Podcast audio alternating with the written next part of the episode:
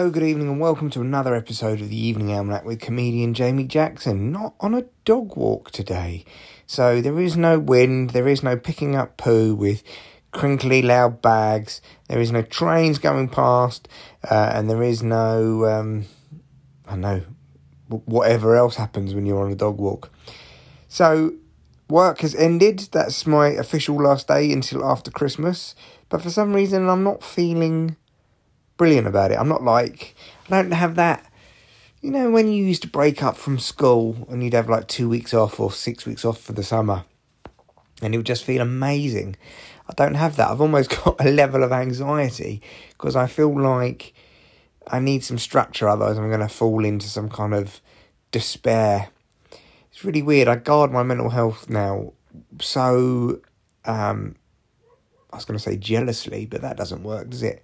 I I'm just really cognizant of, of how I think. Basically, I think about how I think.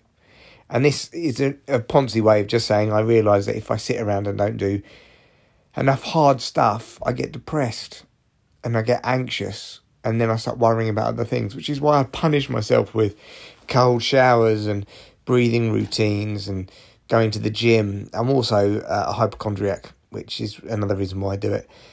But I can't I can't not push myself every day. I can't be like, I can't just relax.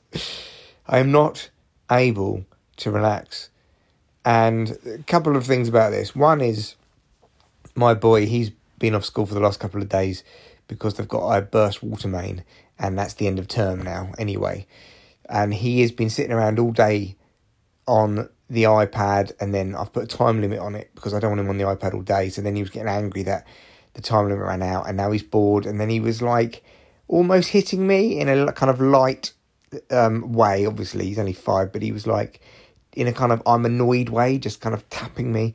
And then sl- he shouted at me, and then he slammed the door, and I was like, right, we've got to go out on a dog walk because you have been in all day and your brain is going crazy.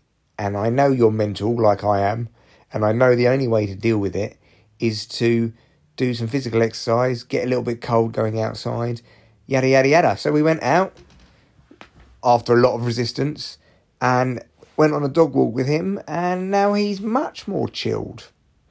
So yeah, and I was trying to say to him, to be happy in life, you have to do things which are uncomfortable. You comfort is not happiness. Don't get it confused. I didn't say that to him.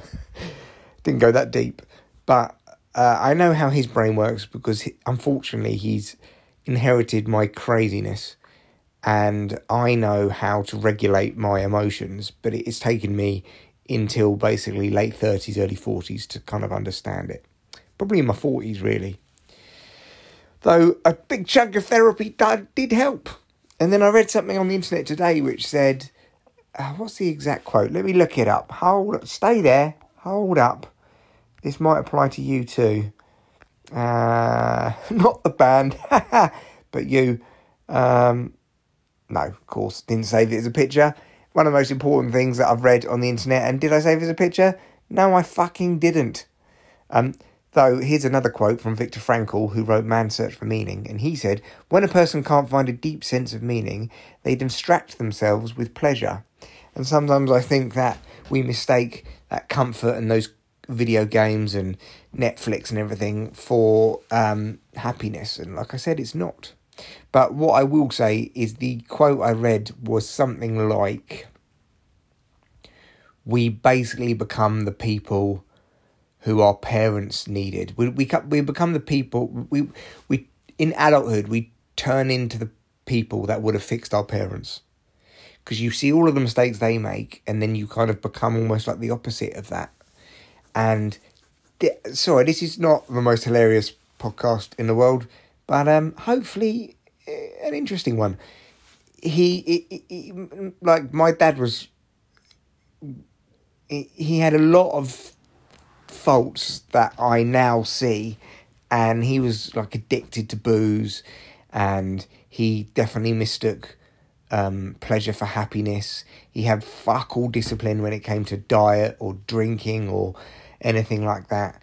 And um, yeah, I, I just I think mate when I read that I was like maybe I have become that person who's trying to like not rescue my dad because uh, he's dead, um, but like not fall into that trap.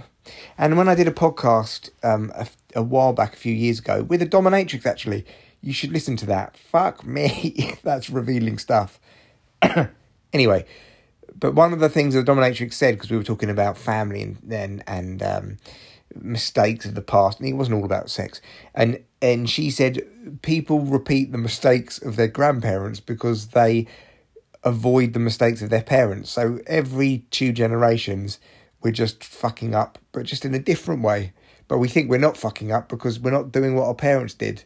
But no, you're doing what your grandparents did.